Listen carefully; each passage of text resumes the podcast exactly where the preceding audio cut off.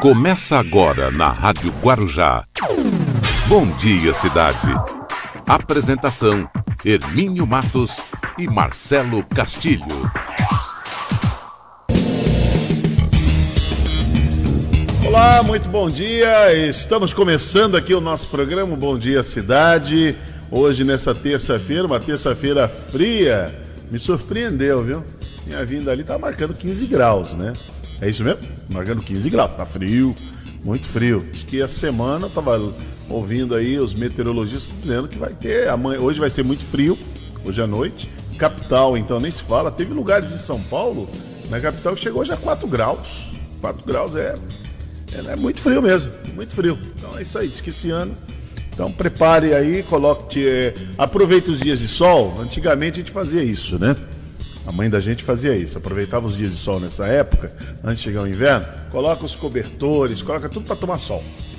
Bastante sol, tal, aquela coisa toda, né? Roupa de inverno também, dá uma tirada lá, né? As blusas e tal, bota para ventilar, para tirar, porque vai. Acho que nós vamos usar esse ano, vai ter que usar um pouquinho de, de blusa de frio. Muito bem, começando aqui, é, para quem, quem pilota moto, hein, você e o Aleph, vocês estão Estão bem, né? Estão bem arranjados. Mas muito bem, vamos começando o programa. Vamos pelas nossas redes sociais, canal do YouTube, Instagram, Facebook. Estamos ao vivo em imagem, é o rádio que virou TV. Também nós estamos pela, pelos 1550 kHz da Rádio Guarujá. Esse é o prefixo mais tradicional de toda a Baixada Santista ou litoral. São 75 anos que a Rádio Guarujá leva informação, entretenimento e prestação de serviço. E a nossa parceria com a Guaru TV, para Vicente Carvalho e a NET. E a TV Guarujá, perdão. TV Guarujá, canal 11, para quem é assinante da NET. Muito bem, vamos lá. Hoje é terça-feira, 25 de maio de 2021. Já chegando, primeiro semestre, já indo embora. Rapidinho, ó, 25 de maio. Esse ano está passando muito rápido. Mas vamos em frente aqui. Marcelo Castilho, bom dia, Marcelo Castilho. Bom dia, Hermínio. Bom dia aos amigos da Rádio Guarujá aqui no Bom Dia Cidade. É, muito bem, vamos lá, começar aqui. É, hoje tem CPI? Como é que é o negócio? Tem? Tem, tem, tem CPI tem, hoje. Tem CPI. Hoje é a Capitã Cloroquina. Hoje. hoje é a Capitã Cloroquina. Ela vai ter habeas corpus? Não, não. Vai, vai, vai. ter um habeas corpus mais é, parcial. Ela não vai poder ficar calada toda a sessão. É. Tem que mostrar para ela o que o chefe pensava. É. O que o chefe pensava de quem precisava usar habeas corpus. Hum. É, hoje eu vou passar o aqui. O chefe e o filho, né? É, o filho também. Os filhos, né? Onix Lorenzoni. O que, é. que eles pensavam de quem ia numa, numa CPI, isso há alguns anos atrás, quem ia numa CPI e precisava usar e, e pedia para o Supremo um habeas corpus. Tem o que eles pensavam. Mas é assim, né? É como o Fernando Henrique ensinou. Acho, eu acho interessante. Quando o Fernando Henrique disse isso, foi muito criticado, mas não. Fernando Henrique tinha razão. Ele tinha razão. Esqueçam tudo que eu disse. Você lembra disso? Não? Fernando Henrique falou isso lá, falou isso lá em 98, 99. Foram cobrar o Fernando Henrique, porque tinha a questão da reeleição, né? Teve é. ali em 90 a reeleição, acho que ela foi votada em 96.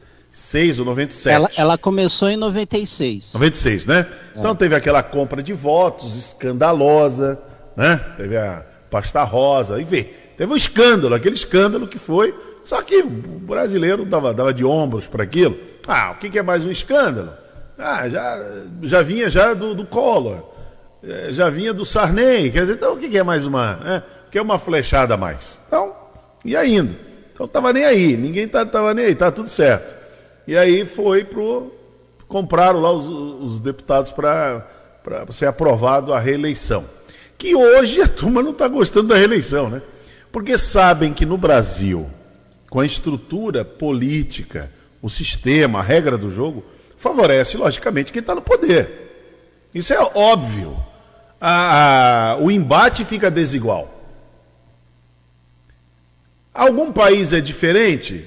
Eu não sei. Por exemplo, eu sei que no, nos Estados Unidos, mesmo o presidente estando no poder, um embate ali, tanto é que eles ganham por bem pouquinho, né? A diferença.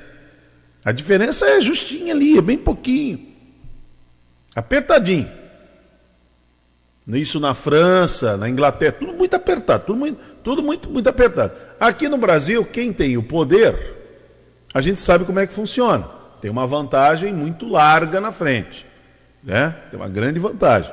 E a vantagem é essa mesmo. Tanto é que o Paulo Guedes, acho que foi ontem, ele deu umas declarações que são surpreendentes. Já ouvi essa declaração. Já ouvi. Eu ouvi lá em 90 e 99 Inclusive o Lula foi contra. O Lula disse que o Fernando Henrique comprava votos com o Bolsa, Bolsa Escola, Bolsa isso, Bolsa Gás, Bolsa não uhum. sei o quê, Bolsa Tijolo, tudo, tudo que o Fernando Henrique inventou. Tem, um, tem o Lula dando uma entrevista lá em 1998, 99, ele falava: Isso é compra de voto claríssima. Aí, uhum. quando ele assumiu em 2002, em 2003, se elege em 2002, 2003, o que, que aconteceu? Bolsa Família. Juntou tudo aquilo que o Fernando Henrique tinha criado lá, juntou tudo, pacote só, e dali em diante correu para o abraço, né? Correu para o abraço. E Dilma também, lá em, em 2014, a mesma coisa. Tanto para 2010 e depois para 2014, reforçou os programas, soltou muito dinheiro e tal, e blá blá. O que, que o Paulo Guedes falou agora, segunda-feira? Aguardem aí os pacotes, vocês vão ficar felizes. Vai ser bolsa, ah. vai ser tudo turbinado. Bolsa não sei o quê, bolsa, a Bolsa Família então eles falam. Contando com a venda das estatais. Né? Isso. É, e ele falou um monte de coisa. Então quer dizer, vai usar. Tem que, tem que criar um residual é. para destinar para Bolsa Família. Exatamente. Bo... mais duas bolsas que eles vão inventar. Mais duas que eles vão inventar. Então quer dizer, é o mesmo é, é, é o mesmo combo das outras, não mudou nada. Não mudou absolutamente nada, mesma coisa. Tal de liberar, é, eu sou liberal, eu sou de direito, tudo conversa.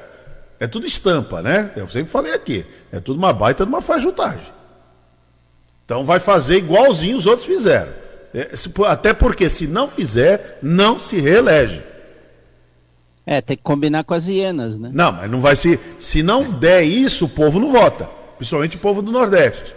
Não, sim, claro. Agora é, se não agradar eles, não, não vota. Mas então, até o, chegar nisso, o que o tem Lulão, que agradar as hienas. Mas o que, que o Lulão vai fazer? O Lulão vai, vai prometer que vai fazer. É, exatamente. Não, o roteiro, o cardápio do Lula é prometer que vai fazer. É ele e os outros candidatos. Não é isso? Mas o Lula principalmente. Até porque Exato. o Lula já fez. O outro dizer que vai fazer, você fica na dúvida. Será que vai mesmo? Agora, o Lulão já fez. Foi ele que criou tudo isso, Bolsa Família, ele já fez.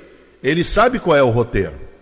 Então ele vai dizer lá na ponta, como ele já disse o dia que ele teve liberdade, ele falou assim: você precisa comer sua picanha. Então ele já sabe, ele já sabe qual é o roteiro. Ele sabe o que, que o brasileiro gosta. E o Bolsonaro vai fazer. Então, Hermínio, ele vai falar a seguinte frase: na minha época era assim. Exatamente. E funcionou.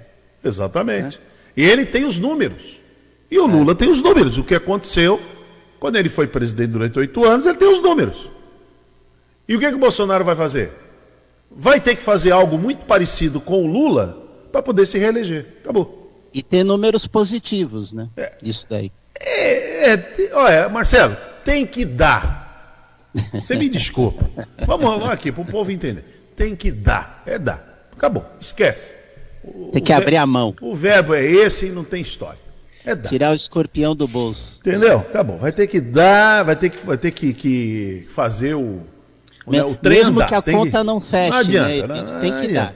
Ah, depois, ah, depois vê, vê lá na frente. Aí depois, ah, mas vai endividar o país, não tem problema. Depois a gente resolve isso. Aí lá em 2023. Vai dar uma pedalada, é isso? Então, lá em 2023, aí vem todo a conta de 22.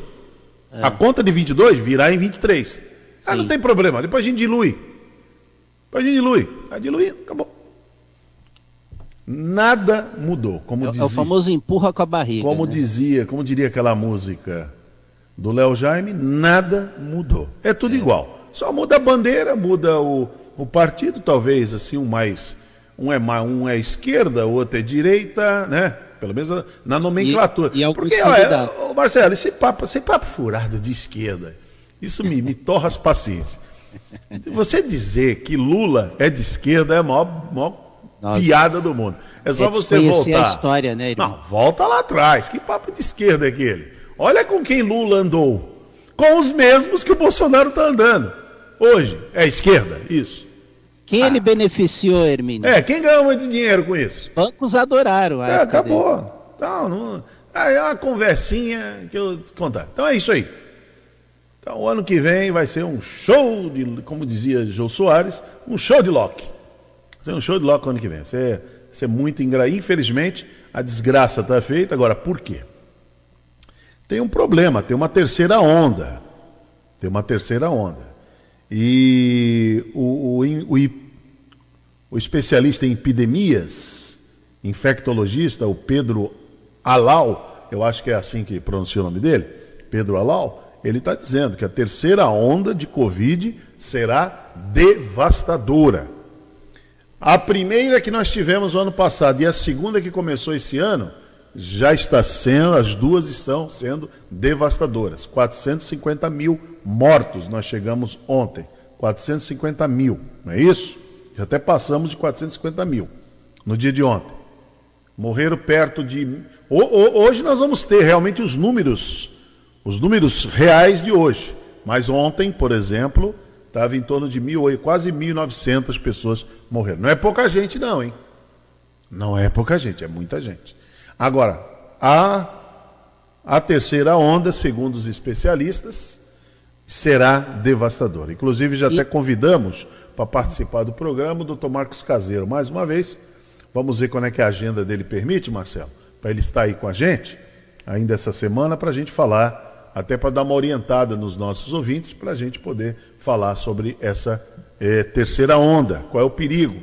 Por exemplo, quem se vacinou, quem se vacinou tá, está protegido, qual é a vacina que tem melhor resolução, melhor proteção contra isso? É a Coronavac, a de Oxford, que são as duas que nós temos. Tem um estudo que eu estou lendo aqui, parece que a de Oxford é um pouco melhor para enfrentar essa terceira onda, principalmente a, a variante indiana. Tem uma, tem uma pesquisa que é feita lá na Inglaterra que mostra isso. Agora a gente sabe, como tudo é comércio, tudo é negócio, né? Então, eh, vai ver, a Coronavac também é boa, mas eu, como eu quero vender a outra, então eu digo que a outra é melhor. Então, assim, é, é, é, é um mundo, é um mundo, é um show de horrores, né? Nós estamos vivendo um mundo de show de horrores. Não adianta a gente achar que esse mundo, que nem Luiz Paulo, Luiz Paulo está aí já, Luiz Paulo daqui a pouco chega, achar que o mundo é cor-de-rosa, que não é. O mundo é cinza mesmo. Entendeu? Não existe o país das maravilhas aqui. A terra dos meus sonhos. Não, não. Só, só em sonhos. É só em sonho, porque tá feio o negócio. Acho que está acontecendo com o Luiz Paulo agora, né? É, deve, acho deve que ele tá ainda dormindo, não... Luiz Paulo. Ele está dormindo. Quer que acorde? Dar, acordar com carinho. Você quer, você quer que acorde? Prof. O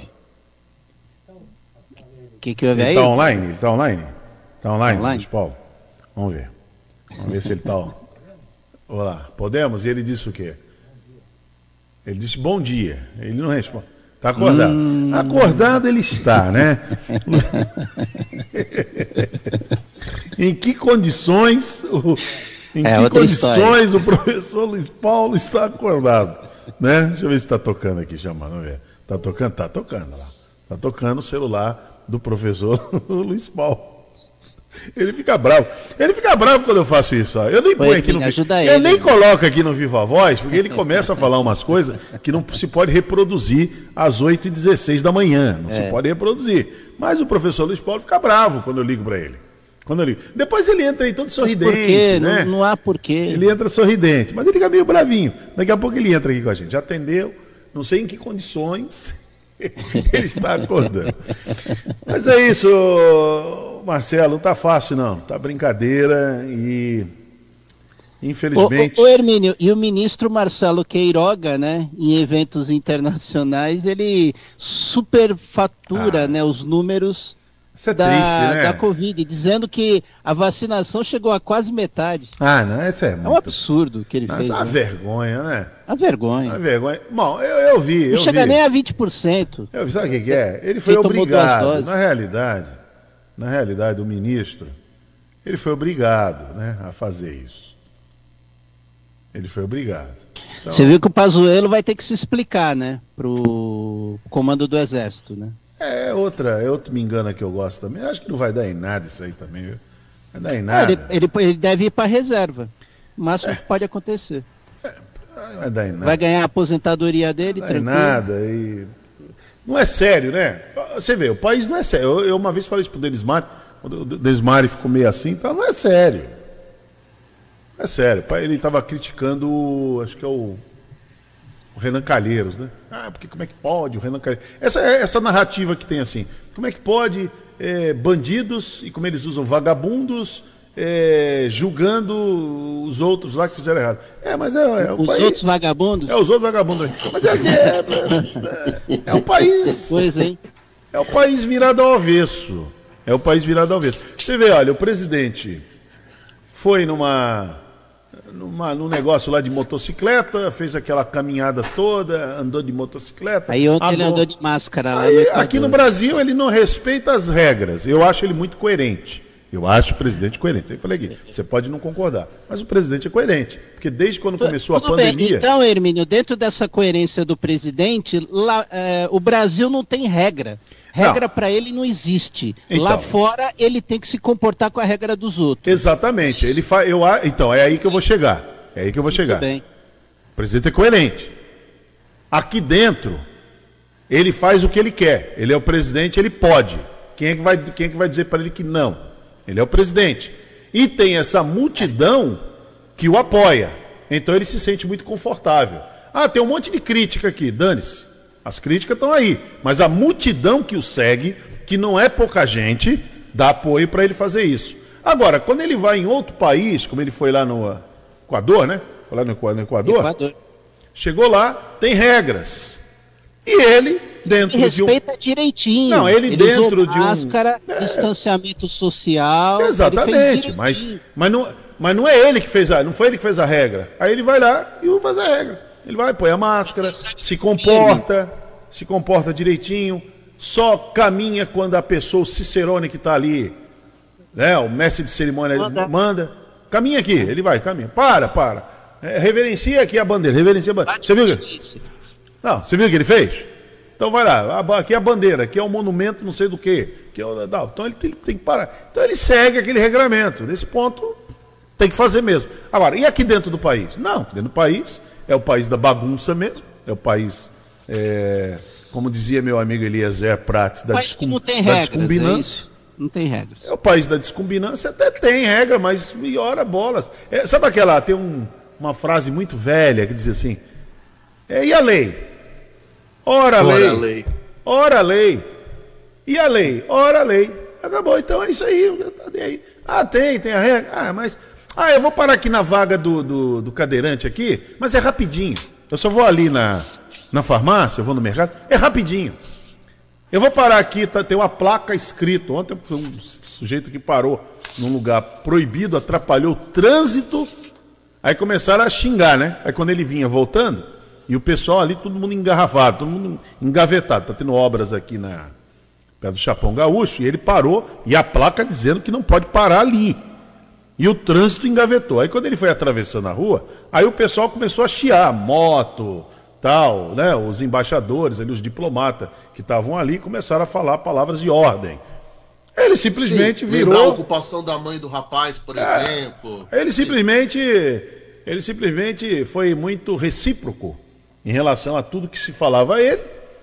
E ele disse: foi, rapidinho. Foi, ele foi ali no meu amigo Humberto aqui. Ó negócio de concerto de barco. Aí ele falou, é, vai rapidinho. E vocês? Aí começou a usar as mesmas expressões do outro. Então é tudo muito rapidinho. Então regra tem, mas ora regra. Ah, é, é, ora regra aqui é contramão. saber ah, usar a regra. Aqui é contramão, mas é só um trechinho. O, o, Luiz Paulo sabe disso aqui na ETEC. Aquele pedaço da rua ali, acho que ali é Carlos Nering. Aquela rua. Doutor Carlos Nering. Carlos tá? Nering ali onde fica a guarda municipal. Então aquele pedaço da ETEC aqui é contramão. Mas o camarada, mas é só um pedacinho. Eu vi outro dia um cara falando, um senhor, que ele mora ali, ele mora ali, tá certo. Mas ele tinha que fazer a volta, tinha que ir lá na, na Presidente Kennedy, faz a volta, pega o canal de novo para entrar em casa. Não, mas é um pedacinho. Então, quer dizer, o Brasil, eu estou falando do mínimo, para você, entender, você entender o, o, o macro. Eu sempre gosto de tratar a coisa no micro, você entender o macro. Entendeu? Então é assim. Então, ah, o, o presidente foi lá no Maranhão. Ó, o Maranhão está com um problema seríssimo da variante indiana, que é muito sério. O presidente foi lá. Foi lá querer arrumar briga, que na verdade ele quer arrumar briga com o governador lá do Maranhão. O governador fazendo um excelente trabalho, tratando a coisa com seriedade. Ah, você pode não gostar ele dele. Ele quer fazer é bagunça. Ah, mas ele é comunista. é adversário dele. Ah, ele é comunista. Bom, já foi encaminhado uma, uma, uma situação lá no Maranhão que ele foi multado, né? Então, mas... É que não vai adiantar nada isso daí. Mas fica o exemplo. É. Se a gente tem um, uma situação de descumprimento de regras, alguém faz cumprir a regra. Em algum lugar é, um governador que, na verdade, a formação dele profissional ou o exercício profissional é de promotor de justiça, vamos lembrar disso, né, de procurador do Estado, procurador da República. Né, vamos lembrar que essa é a formação do Flávio Dino, originalmente antes de ingressar na política. Né? Então a, a, a situação é: ah, ele fez isso, é. O que, que diz o decreto? Que não pode? Então multa, é simples. É, mas aí teria que ser se fosse um país sério, seria o Brasil inteiro. Mesmo, os, mesmo quem apoia o presidente dizer, presidente, eh, o senhor não pode fazer isso. Mas é o que, que é, vai mas acontecer? Você acha que o governador Castro, por exemplo, lá no Rio de Janeiro, teria peito para fazer isso? Não, ele, ele seria empichado qual, igual ao Witzel. Ele teve no movimento domingo do pois é. Bolsonaro. É. O Castro teve? É, claro. Então. Teve lá apoiando. Aí, ele não ele... fez aquela aglomeração lá naquele condomínio no, no aniversário dele então. e simplesmente falou assim: ah, me desculpem, é, desculpa, Por que, que ele mal. pediu desculpa? E ele, ele tinha feito um, um decreto é, três ou quatro dias antes proibindo aquele tipo de aglomeração. Quer dizer, faço o que eu digo, não faço o que eu faço. É. Tá, eu, eu vejo assim, tá? É, e voltando a falar do presidente, então, para mim ele é coerente. No país que ele comanda atualmente, que ele tem o direito de comandar durante um período, ele faz o que ele bem entende dentro de um, espaço que ele tem. Ele faz, ninguém tem nada a ver com isso. E ainda tem apoiadores, o melhor ainda. O melhor ainda para ele é que tem uma multidão o aplaudindo e acompanhando. Tá tudo certo. Agora, quando ele sai para fora do país, ele é coerente. Qual é a regra? Ele vai e segue a regra. Ponto. Acabou. Agora, no espaço dele, ele faz o que ele bem entende. Eu acho que está certo. Eu tá certo. Ah, seria ruim. Seria ruim se ele estivesse levando uma baita de uma vaia. Daqueles motociclistas lá. Aí seria ruim, seria ruim. Agora, todo mundo aplaudiu. É, ele, ele tá se sentindo nos braços tá do bom. povo. Eu acho que. E o pior, o pior é que tá se desenhando um cenário de Fla-Flu, tá se desenhando uma situação em que uma terceira via fica absolutamente é, é, impossibilitada de, de crescer, porque assim, ah, mas se eu não votar no, no Bolsonaro, eu vou ter que votar no outro, porque se eu votar num terceiro, eu vou desperdiçar meu voto. Entendeu? E tá perigando de um ou outro ganhar no segundo turno. É, e quem vota no, no, Lula também tem esse, é, é, esse fetiche para votar no Lula, só enxerga a possibilidade de derrota no Bolsonaro no Lula. E quem vota no Bolsonaro só enxerga a, possibilidade de derrota do, do, do Lula no Bolsonaro. Então, é. uma terceira via se inviabiliza. Então, a gente fica numa política maniqueísta, a gente fica numa política pobre, né, em que uma terceira possibilidade, uma quarta possibilidade de voto acaba ficando absolutamente é, é, inviabilizada, e, infelizmente. E, e tem outra coisa, Luiz Paulo e Hermínio. Políticos como o Lula, que já estiveram naquela cadeira e sabem que o, no momento ele é o único que pode bater de frente numa eleição com o presidente Bolsonaro, ele está fazendo a lição de casa. Ele está indo justamente no território do presidente Bolsonaro, fazer é, conversas, adiantar alianças.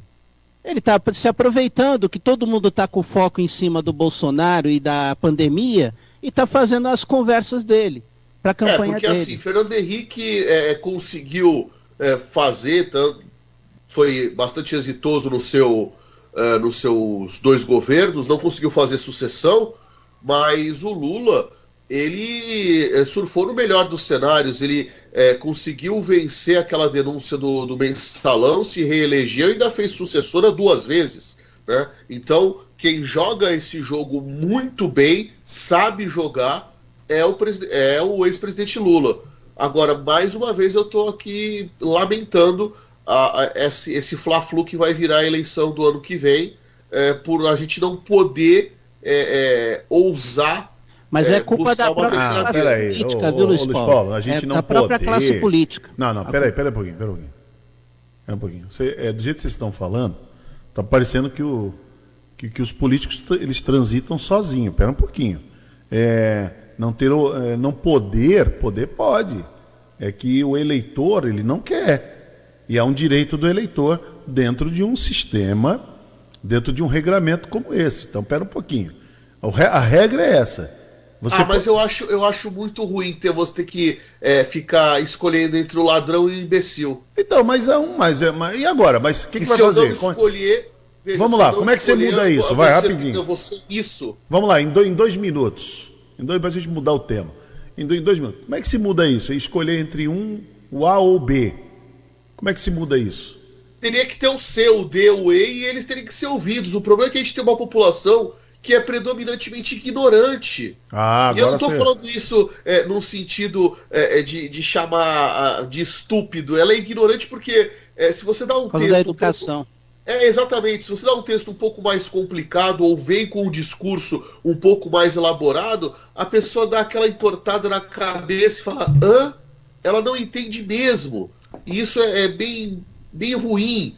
Né? Nós temos quem entenda, óbvio, mas. Mas isso é, é fruto. Eu tenho uma, uma, uma grande parcela da população que é aquela plebe ignara que é, se tem uma situação, desculpe falar aqui, com um arroto ou com uma flatulência, a pessoa dá risada, acha, morre de rir, acha engraçadíssimo. Né? Então a gente tem esse reis do chão aqui para lidar. Mas, mas Luiz Paulo, é, qual foi o grande projeto, principalmente na década de 70? Qual foi o grande projeto? Não era acabar com a, com a educação? E ela vem vindo, década de 70, década de 80, a, a educação vem ficando para trás. Outro dia, conversando com uns amigos, até a pessoa disse assim para mim: é, mas na época dos militares, a situação, como se fosse uma coisa maravilhosa. E eu lembrei né, que na, o, quando os militares, 21 anos depois, eles entregam o poder, eles pegam uma inflação lá com 12, 13% em 1964 Sabe quanto é que eles entregam quando eles vão devolver lá porque o Zé Sarney assumiu? Era quase 500%. É só pegar aí, entra aí, entra no Google. Chegou a mil, hein? entra no Google aí pra você ver. Oficial, hein? Oficial, porque no paralelo era mais. Mas entra aí no Google. Entra aí no Google pra você ver. Agora, a pergunta que eu, que eu, fa, que eu faço sempre é: o que, que deu errado? Você ficou 20 anos, 21 anos no poder. Tinha o poder da caneta. Você não tinha oposição, porque não existia oposição. Em 21 anos não teve oposição. Principalmente década de 70. Reinou sozinho. Aquela década, então, foi sozinho. Não tinha ninguém. Aliás, se tivesse alguém, ia para o paredão. Ia, perdão, paredão não, ia para o porão. Aqui no Brasil não tinha paredão. Tinha porão. Ia para o porão apanhar. Tal, blá, blá. Acabou, não tinha. o que, que deu errado? Por que deu errado? Por que tanta favela? Por que tanto desemprego? Quando, quando entrega em 84 é um desemprego, como diz o professor Vila, cachapante. Por quê? O que, que deu errado? Se mandou sozinho, não tinha ninguém dizendo, ó, você não pode fazer isso. Tudo, tudo que eles queriam, eles podiam fazer. O Congresso era deles. Mais do que hoje, naquela época o Congresso era deles. Eles elegiam. É, e quando não foi, eles fizeram ser, né? Vamos lembrar Acabou. da história dos senadores biônicos, né? Acabou. Senador biônico, governadores biônicos prefeitos de capitais eram escolhidos. Acabou. Quem deu errado?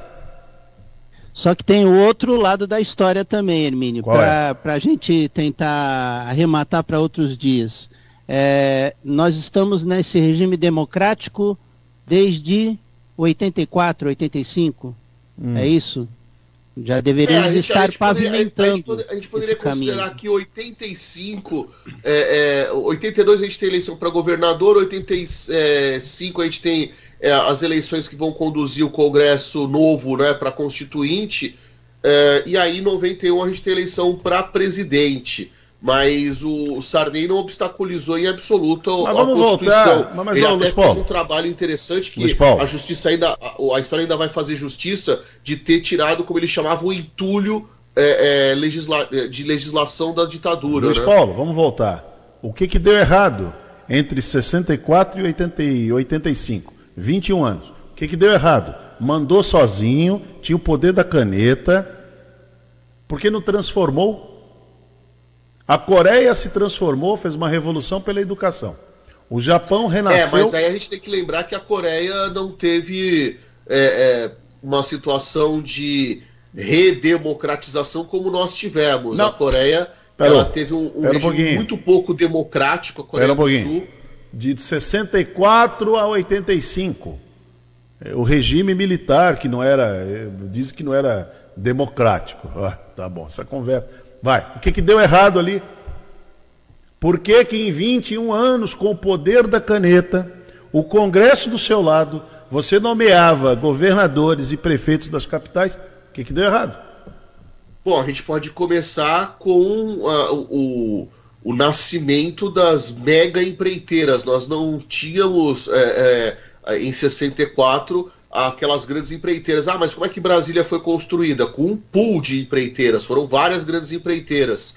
Uh, temos uma, uma culpa de dívida externa aí, mas a corrupção é, de uma forma institucional, vamos dizer assim, do ministro, do deputado que fazia é, a interlocução entre um projeto e a aprovação do Congresso e tudo mais, é, é, a, passou a ter os 10%, os, os 30%, né, um terço, vamos lembrar dessa história, né, os deputados muito religiosos que levavam sempre um terço, né, a gente tem é, é nessa, nesse período. Né? Professor, isso aconteceu lá? O problema é que a imprensa não tinha liberdade para fazer a denúncia, né? Para ah. investigação e denúncia. Ah, a imprensa não podia dar notícia. Isso, ela era ela era detonada, ela era é, censurada. Vamos lembrar, às vezes, que é, nós tivemos grandes, jornais de grande circulação que é, tinham matérias censuradas e colocavam receita de bolo, receita hum. de bolo de carne, né, de assados, no lugar das grandes reportagens. Quando Parece que nós estamos querendo voltar a isso, ou, ou nunca saímos disso. Que é a mesma coisa, você está falando uma coisa que é sempre a mesma coisa. Ah, mas agora a imprensa tem a, a liberdade da, da denúncia, né?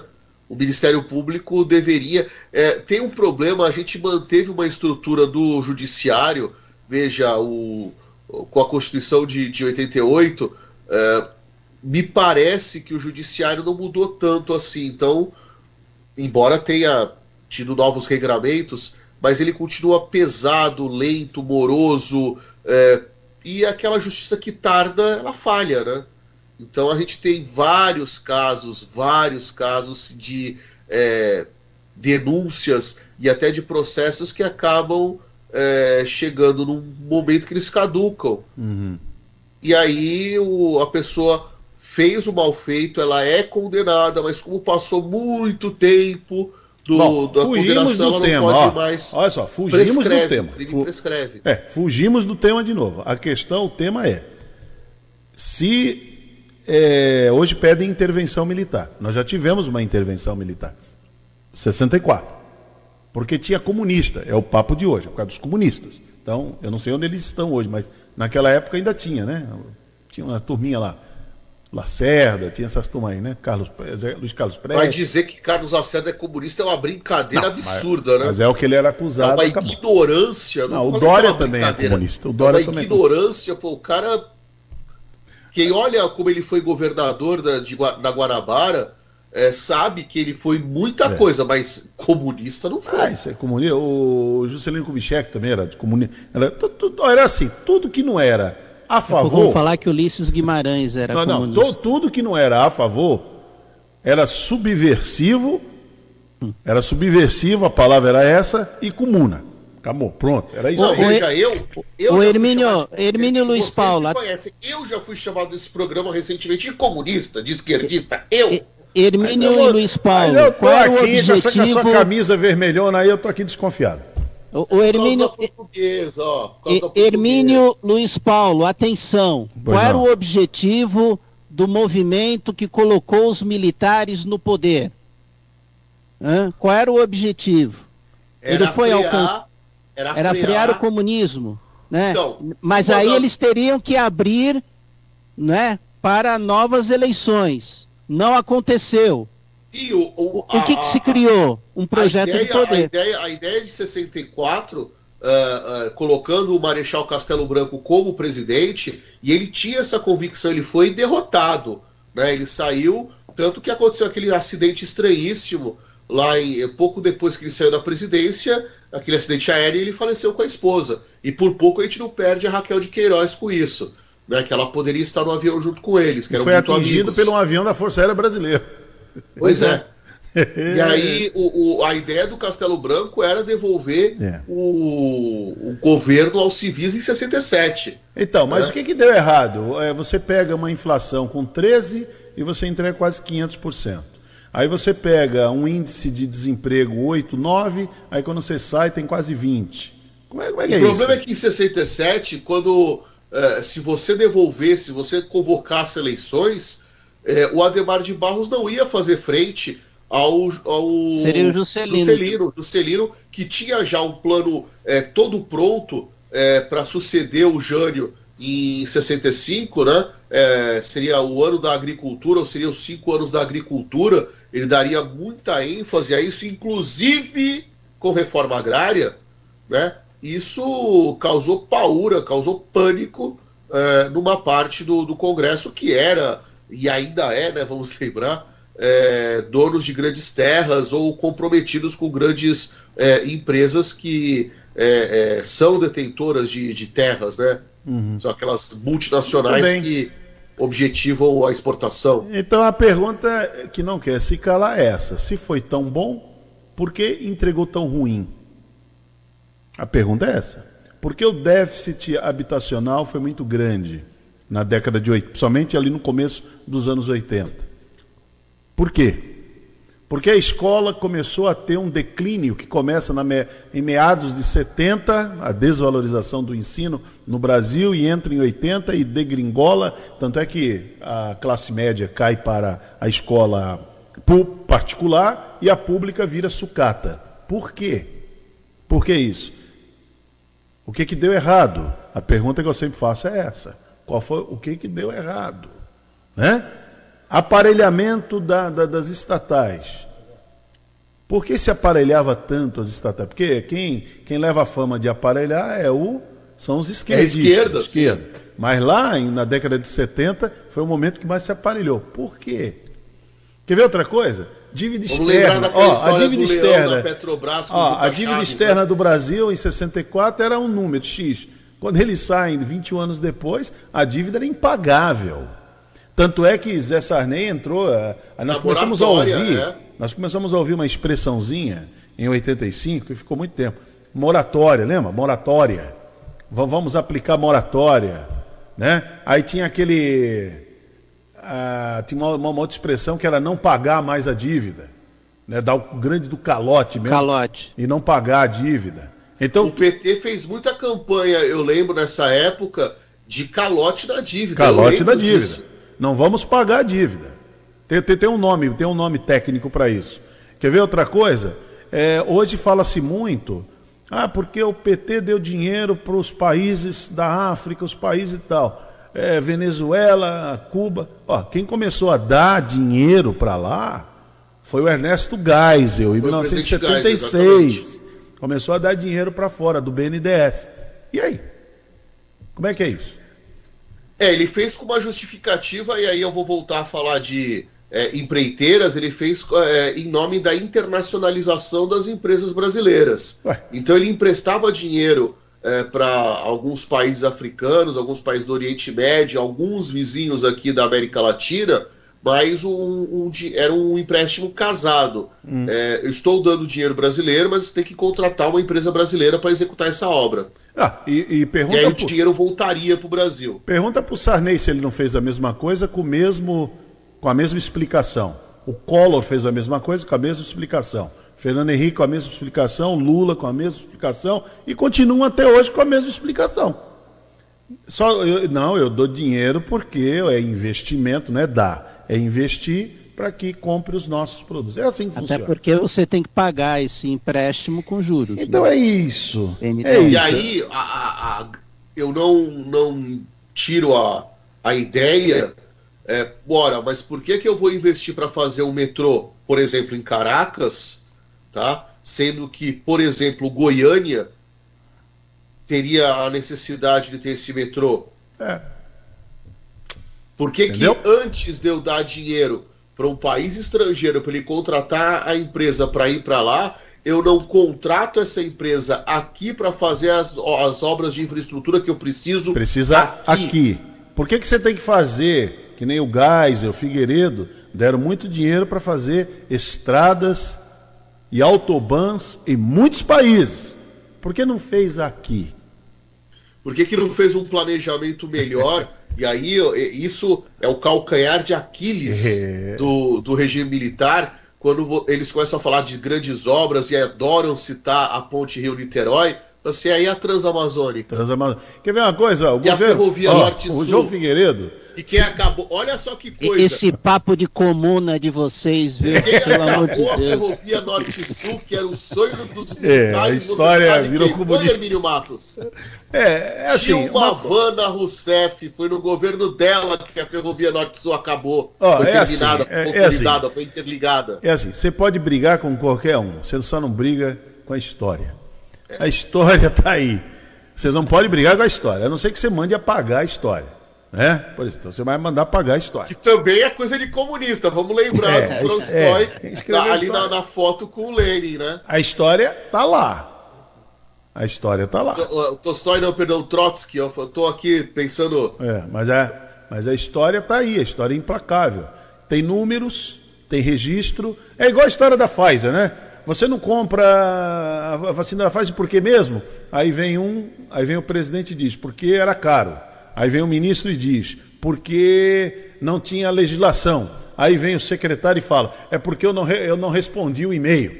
É porque o e-mail tinha vírus. Então, não, assim. Porque ele, fa ele fala. Ele teve. Pô, mas eu só vou esse comprar, vírus durou um ano. Eu só vou comprar quando tiver a aprovação da Anvisa. Comprou duas antes. Comprou duas antes. Então, quer dizer, então é assim, a história. É, não... Então, assim, não adianta você brigar com a história. Não adianta. Não adianta. É que nem o Pazuello chegou na CPI não, não sei, é, eu, eu fui lá, eu liberei oxigênio. Liberou mesmo? E por que, que morria 200 pessoas por dia? Sendo que do lado dele tem um senador que foi governador do Amazonas e é senador pelo Amazonas, que é o Omar Aziz, que é o presidente da CPI. É. É, o Eduardo Braga ele, é, o depoimento, a ênfase que ele dá, ele, é, o, o Aziz ele tá com uma condução. Olha, eu fiquei surpreendido com a paciência. Mas Luiz Paulo. Como o Aziz é, é, é, é ele me lembrou Geraldo Alckmin falando, né? O Geraldo Alckmin muito bravo. Eu estou muito bravo, eu estou. Eu, sabe, o, é, Aziz é o me lembrou. Senado. É, não, mas assim, firme firme. Ele não, ele, não, ele não, foi é, é, banana. Não estou falando que o Alckmin tenha sido banana. Estou falando é, com relação à mansidão. Imagina. A não se irritar Imagina, com aquela mentirada isso. toda. Que Mas o senador Eduardo Braga, que também foi governador do Amazonas, ele, ele é, é, conseguiu expressar o jeito dele falar, a indignação. Como assim, ministro? Aconteceu, foi assim. E Randolph Rodrigues, não, mas o ministro deu, irritante, ele deu uma resposta. O, o senhor recebeu ah, o, o, o, oxigênio da, da Venezuela? Recebemos. O senhor agradeceu? Olha não. só que, que sutileza. Que sutileza. O senhor agradeceu? Falando, não agora para o Pazuello, falando para o ex-ministro. Não, não, mas é assim. É, é, eles mandaram porque eles quiseram. Pera um pouquinho. Eles mandaram porque eles quiseram. Por que, que o governo Bolsonaro que ataca a Venezuela aí também tem uma incoerência? Espera um pouquinho. Não, peraí. Não, peraí. Pera você achar, você achar. Não, não, não. Não, peraí. Peraí você. Você achar que Ernesto Araújo. Bom, vamos começar, vamos começar de cima. Que o Bolsonaro, que o Ernesto Araújo, que o Pazuello iriam agradecer a Venezuela por ter mandado oxigênio e ter salvo uma meia dúzia de vidas de brasileiro, aí é você pedir demais. Eles são coerentes. Não agradeceram porque eles são contra a Venezuela contra o Maduro, eles são inimigos, e se o inimigo mandou, ele mandou porque ele quis. Acabou, seu Luiz Paulo.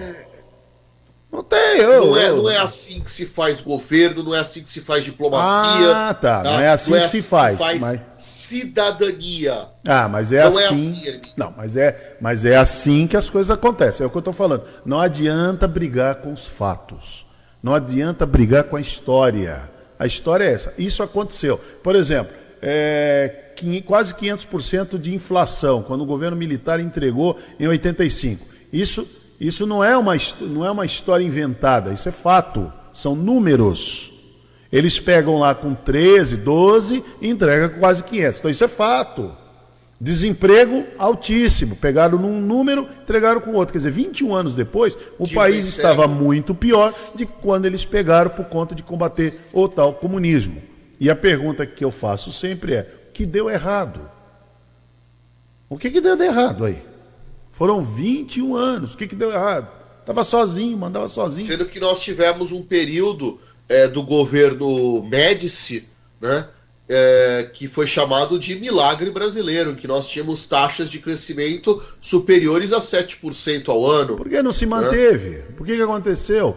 Então, essa, então, a história é implacável. A história, como dizia Manduca, nosso querido Armando Gomes, saudoso, o inexorável. Sabe que essa palavra está errada, né? A gente usa, viu, professor Luiz Paulo? A gente usa. É, é, o senhor fica assim mesmo. Inexorável está errado. Está errado. Está errado até pela, pelo que a gente fala. Aí eu, falo porque eu achei bonito o Armando Gomes falar é, o inexorável da vida e tal. Então achei bonito, fui ver é mais ou menos isso e tal. Mas inexorável não é aquilo que a gente imagina que seja. Já conto já já. Você sabia? Ih, vai, vai, tô ah, Luiz Paulo. Luiz Paulo. Vai Tudo faltando, bem. vai faltando ele, no programa, viu? Você sabia, eu continuo com o Luiz Paulo Show, não tem então, problema. Então, vai faltando no programa, você. Trocamos de lugar, sem problema. Bom, vamos fazer as manchetes, vamos fazer as manchetes e já voltamos com o Luiz Paulo. As principais manchetes do dia. Muito bem, olha, 8h49, vamos às manchetes do dia. Jovem entra na justiça para tentar acessar celular do pai que morreu de Covid-19. Então ele quer recuperar a memória do pai. Secretária da Saúde, a favor da cloroquina, depõe hoje na CPI. Olha, a Baixada Santista tem recorde de novos casos ao somar 915 confirmações em 24 horas. Eu falei ontem aqui? Ontem, quando chega terça-feira, a semana realmente de, da Covid começa na terça. A segunda-feira não dá para se contar muito. É a partir de terça é que vem a realidade. Segundo estudo, Alzheimer eleva em três vezes o risco com a Covid. Comunidade portuária discute protocolo para enfrentar a cepa indiana aqui no Porto de Santos. COAF vê operação suspeita após Salles assumir o ministério. Pate de Guarujá oferece 45 novas oportunidades de emprego. Presença de Braga Neto em ato gera alerta de militares. Peruíbe lança programa que pretende gerar mais de mil empregos na retomada da economia. Brasil chega a mais de 450 mil mortos por Covid. Dupla faz buraco em parede e furta casa lotérica aqui no Guarujá.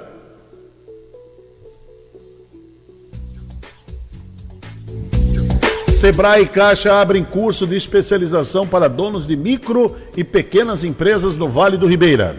Governo só fez contraproposta Pfizer em dezembro. Às 8 horas e 51, estas são as principais manchetes do dia. E o Bom Dia Cidade, como vocês já viram, já estão acompanhando, já começou. Bom Dia Cidade.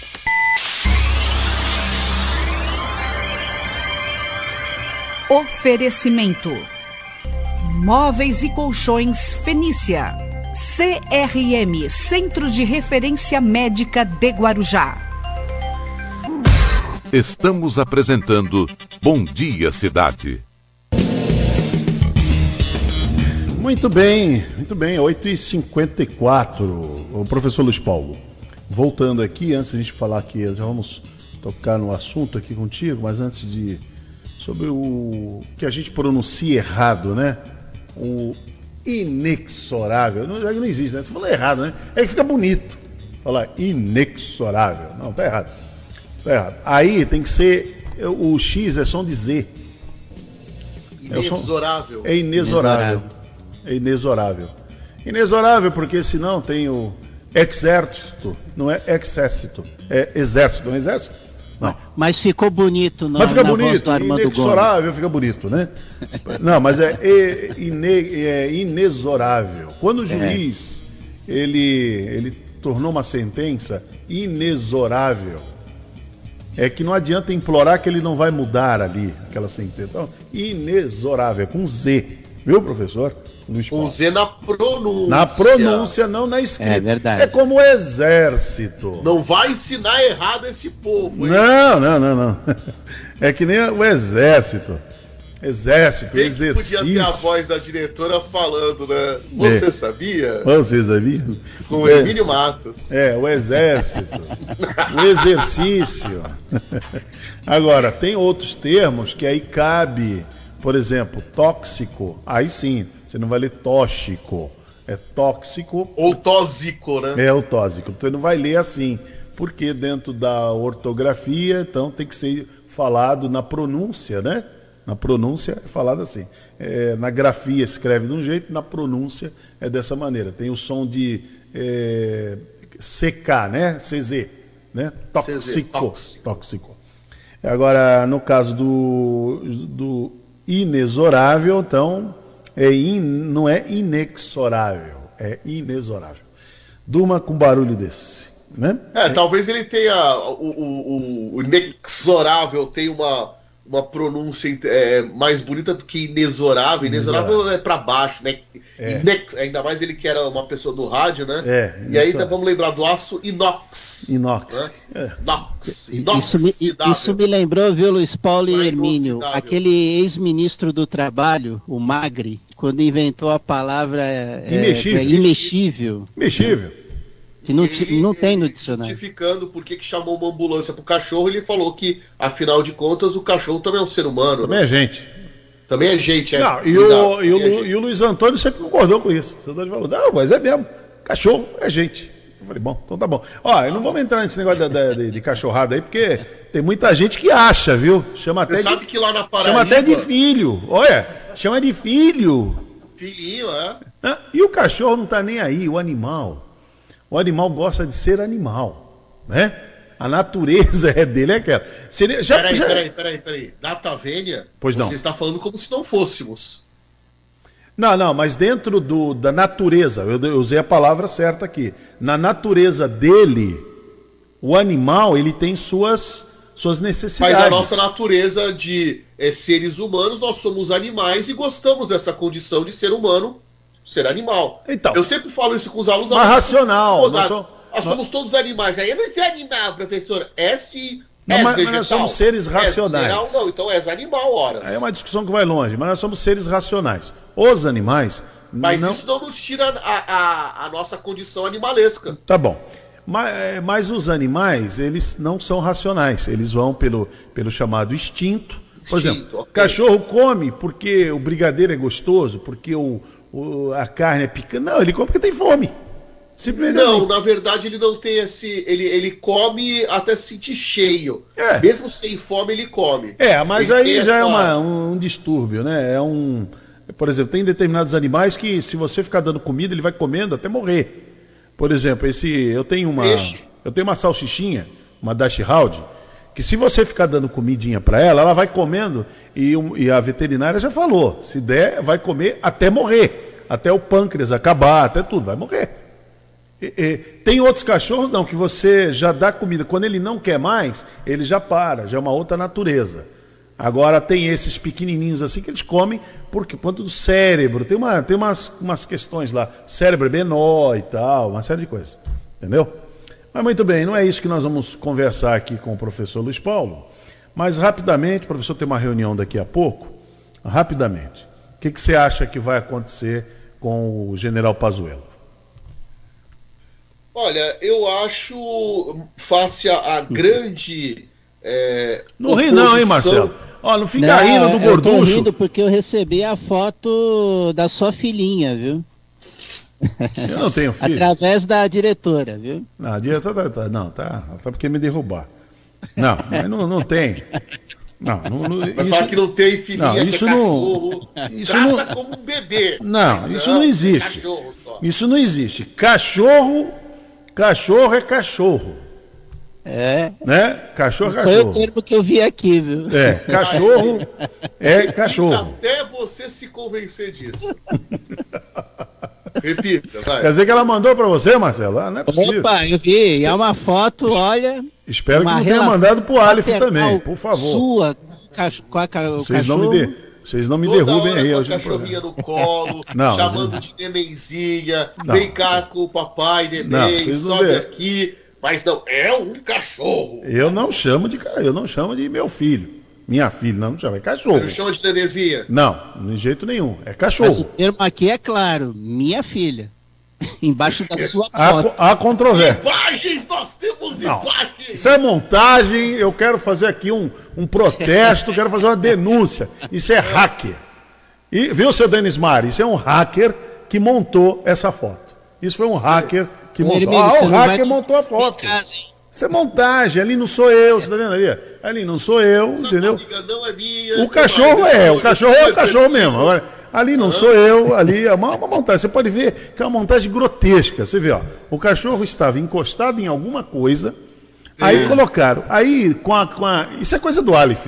Isso é coisa do Aleph, eu tenho certeza. Uma sobreposição das Edilma, não vem é pra cá não gozar minha cara, não. Isso é coisa do Aleph também, olha lá. Coloca ali, uhum. aí, aí, põe o cachorro ali, ó. Aí o Aleph pegou, eu acho que foi o Aleph. Eu vou fazer uma denúncia. Filho, eu vou fazer uma delação. Uma, uma, vou fazer aqui. Uma, uma, aí a cachorra não estava na sua barriga, estava num puff. Não, exatamente, exatamente. Aí que eu nem tenho essa barriga toda. Aí colocaram e tal. Aí fizeram, olha lá, fizeram essa montagem. Isso não se faz. Isso é uma coisa. Ô, seu Aleph. Isso não se faz. Você faz essa montagem, montagem, montagem ah, grosseira. Você, não, vocês fizeram isso, você não se faz. Você não faz isso você não faz isso. Mas vamos lá, Luiz Paulo, vamos falar do Pazuelo, que é o que interessa. Aqui. É. Deixa a cachorrada de lado. Vamos falar do tá, Pazuelo. Vai, vamos lá. É, face ao, ao que tem de reação de uma boa parte, não é pouca gente é, é, do exército da, da ativa é, já estava pegando muito mal o Pazuello não sair da ativa e ser ministro e ter a condução que teve é, é, na gestão do, do, Ministério da Saúde. Isso pegou muito mal para os militares da ativa. Eles eram cobrados é, é, de fora e se cobravam entre si. Eles ainda são cobrados. Pois é. é nós temos falas do general Heleno, esse sim da reserva, que é, propunha punições para o comportamento é, político de um militar da ativa, coisa que o Pazuello está fazendo, né? E agora não tem mais como desdizer o general é, Heleno, porque é, é isso está gravado, isso está sendo repetido, repercutido, né? É, é, a mesma história do, do Fernando Henrique de esqueça o que eu a, tinha escrito, né? o general Heleno já está nessa segunda, nesse esqueça o que eu falei. O primeiro foi do Centrão, e agora é a punição para militar da ativa que tem é, atuação política, né? atuação com, com relação a, a, um determinado governo, atuar é, politicamente em prol de um governo. Então a, a situação dele está ficando muito é, é, ruim. O que vai restar para ele, tá? É, e pro, pro, pro Bolsonaro é, para tentar livrar um pouco a cara dele é encaminhá-lo para algum órgão internacional. Ele vai para a reserva e vai encaminhá-lo para algum órgão internacional ou então para algum tribunal de contas, um tribunal é, militar, alguma situação assim que ele tenha é, um certo é, uma certa blindagem institucional, uma certa blindagem até do ponto de vista de foro privilegiado para poder encarar os processos que não vão ser poucos. Então, a, as notícias que eu tenho a partir de Brasília é que essa alternativa de buscar um Tribunal de Contas de União, alguma situação é, nesse nível, é, não é não é Antes era impensável, agora já é um, um bote de salvação, uma tábua de salvação é, para o agora é, é, quase militar da reserva, é, Eduardo Pazuello. É, vamos ver o que vai acontecer. Eu acho que não vai dar em nada. É o meu pensamento. Vai dar em nada, isso aí. E vai continuar tá. nativo, você acha? Continua, acho que vai continuar. Vamos dar uma advertência. Sabe aquela coisa? Foi advertido. Como foi a primeira vez? Veja bem. Ve veja bem, veja bem. Foi a primeira vez. Ele já fez isso outras vezes? Então vai ser assim. Não, ele já teve situações que ele já foi advertido.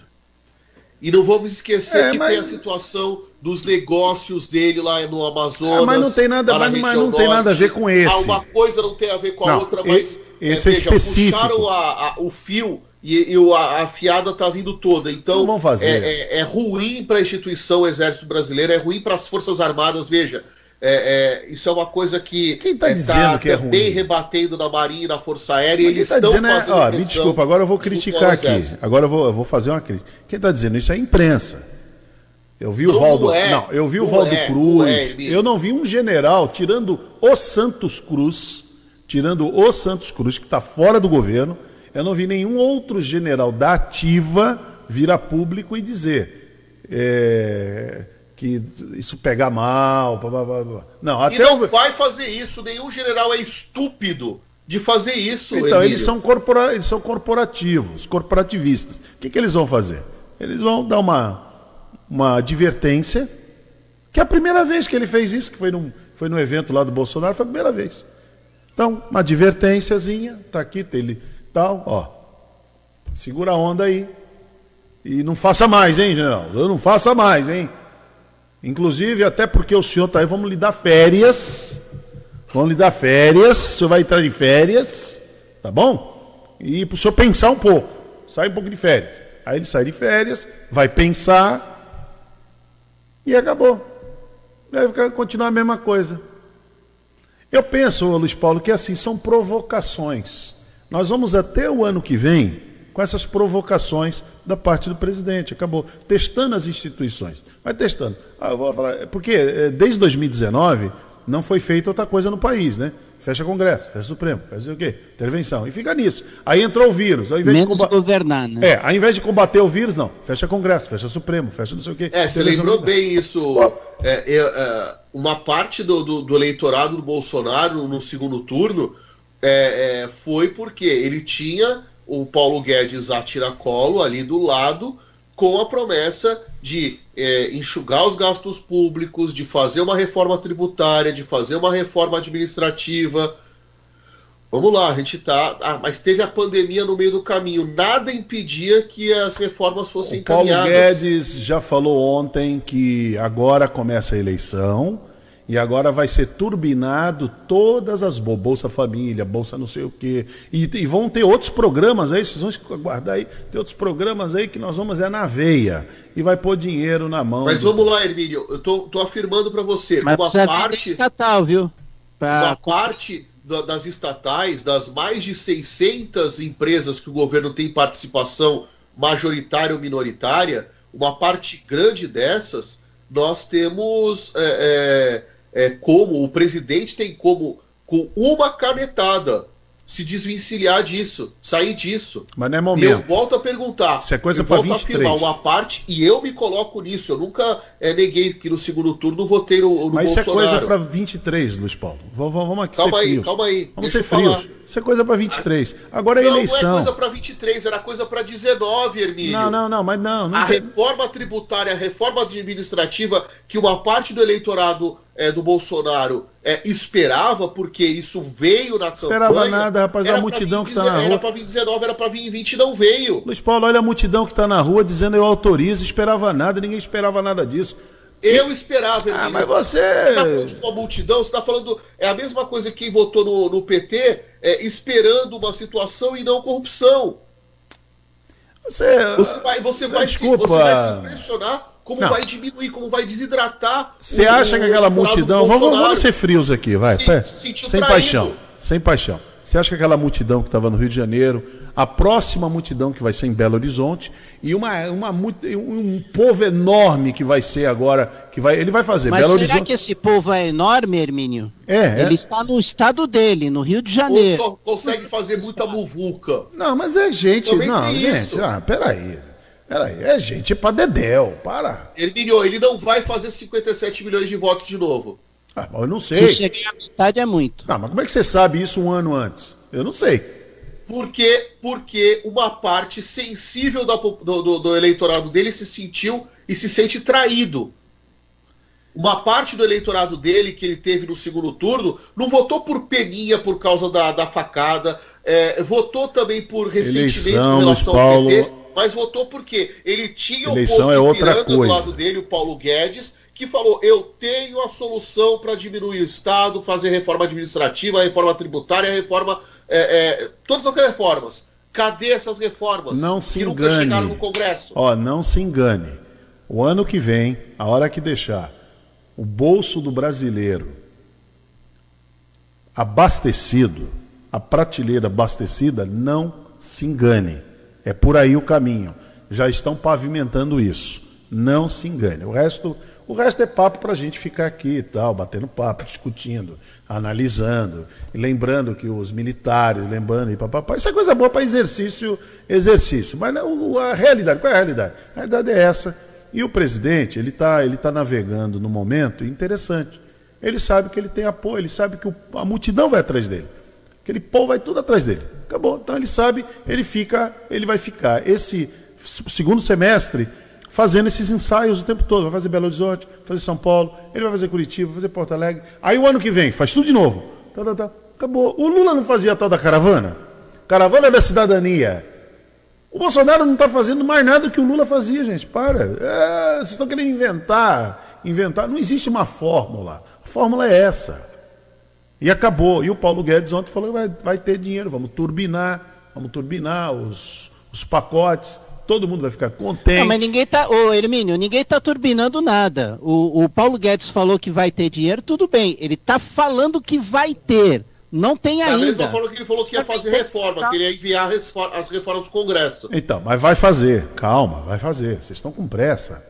Vai fazer. Não, não, com não é pressa. agora, ele mas gente, desde 2018. Mas não é agora, é eleição ano que vem, gente. Agora é assim, agora é sair na rua, é ser aplaudido, é esse oba-oba todo, essa onda toda agora. O ano que vem, como diz o Paulo Guedes, na veia.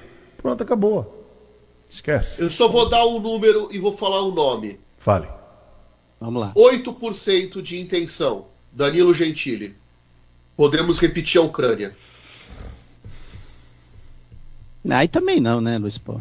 A essa altura, alguém ter 8%. Marcelo, Marcelo me derruba.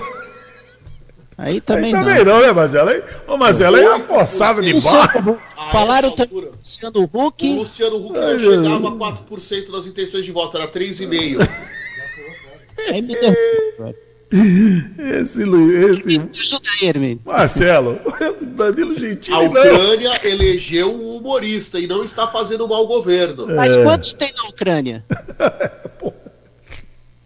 Quanto é que tem na Ucrânia? Vê aí quanto é que tem. Qual é a população da Ucrânia? Vocês não. A questão não é o total da população, senão a gente vai sempre falar em números absolutos, estou falando em números relativos, percentual. 8% do eleitorado não é pouca coisa a mais de um ano da eleição. É. Vamos ver. Muito bem, nós estamos aqui para contar história, né? A, a, história, não contar história, contar a história. Então, o rádio, a televisão, o jornalismo, ele funciona assim dá a notícia e depois conta a história. O que foi que aconteceu? Diante de tal cenário, aconteceu isto. Goste ou não goste, aconteceu aquilo. A história não muda. É o inexorável da vida. Gostou aí, Luiz Paulo? Vou te liberar agora. Obrigado, Luiz Paulo. Até quinta-feira. Até quinta-feira. Um abraço a todos da Rádio Guarujá, da Guaru TV, da TV Guarujá. Fica aqui ah, o meu alerta: não nos deixemos ficar é, é, nesse maniqueísmo, nessa escolha de Sofia. Vamos buscar uma terceira via. Não estou falando que tem que ser o Danilo Gentili. Quem é, quem é vamos? Tem... Eu acho gozado disso, vamos. Eu acho bonito essas expressões, vamos, vamos. Quem é vamos? Eu estou conclamando a audiência. É. Eu não estou falando para você e para o Marcelo só, estou falando para milhares de pessoas. A nossa audiência aqui, ela gosta de ouvir histórias. Por isso que eu conto muita história aqui nesse programa. Tá entendendo? Gosta de ouvir história. Quer fazer rapidinho, você sabia? Não. não Hoje tá não. Bom, então. Não dá tempo. Não dá tempo. Quinta-feira você faz. O que, que você Até ia falar? Até porque você já fez isso, né? O que, que você ia falar Me mesmo? roubando você sabia, Marcelo é mole? O que, que você ia falar mesmo no Você Sabia? Eu ia falar sobre o Munduba. Munduba? Munduba é um restaurante aqui? Não, na verdade Não é? é um morro que a gente tem aqui na cidade, onde fica o Forte dos Andradas. Ali é o Munduba. Fica... Ali é o Morro do Munduba, a Munduba. ponta do Munduba e o Morro do Munduba. Na quinta-feira você conta isso. Obrigado, Luiz Paulo. Até quinta-feira, 9h15, aqui no Bom Dia Cidade. Bom Dia Cidade.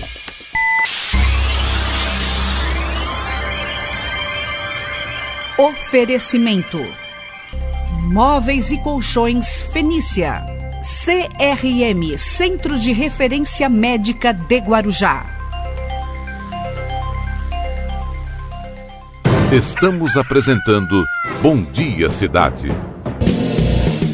Muito bem, Marcelo Castilho. Vamos até às 10 horas da manhã aqui no nosso programa. Vamos lá. Até às 10 aqui é o Bom Dia Cidade. Você nos acompanhando pela Guaru TV, TV Guarujá, e também pelos 1550 kHz da Rádio Guarujá e pela, pelas redes sociais, né? Canal do YouTube, YouTube, Instagram e Facebook. Muito bem, no Facebook, aqui o Batata está ouvindo a gente, está acompanhando, né? Ouvindo Força de Expressão, está pelo. Está pela TV também. Está assistindo. A Delmarina Deu Marina Vilar. Na década de 70, todas as mesas nas salas de aula tinham uma bandeira do Brasil. Um dia o diretor, como é que é? O dia o diretor pegou um aluno dançando e cantando. Mãe é, cantando Mãe Menininha, foi suspenso por um tempo. Ah, esses exageros, né? Esses exageros. Ah, obrigado, Demanina. O Batata tá mandando aqui de novo um abraço pra gente. O Edmar tá dizendo assim: Grande Hermínio, arrumou um jeito, sem denegrir ninguém, de chamar o povo de gado. Inteligente, como sempre. É, obrigado. Mas não foi essa a intenção. É só análise dos fatos. Análise dos fatos. De repente muda o ano que vem. De repente a história muda. Aí a gente conta a história diferente. Mas a história até agora é essa. A gente conta a história assim. Então tem, tem todo um discurso que tem que ser feito tal, né? Conta a história. Olha, até, até no Facebook, Hermínio, o Luiz Paulo tá monopolizando aqui também, né? É, né? de Jane Rodrigues falando, vamos sim, Luiz Paulo. Vai, vai, vai. Olha aí. Muito bem, então é isso. É, não muda, as coisas não mudam. Grande abraço para Edjane.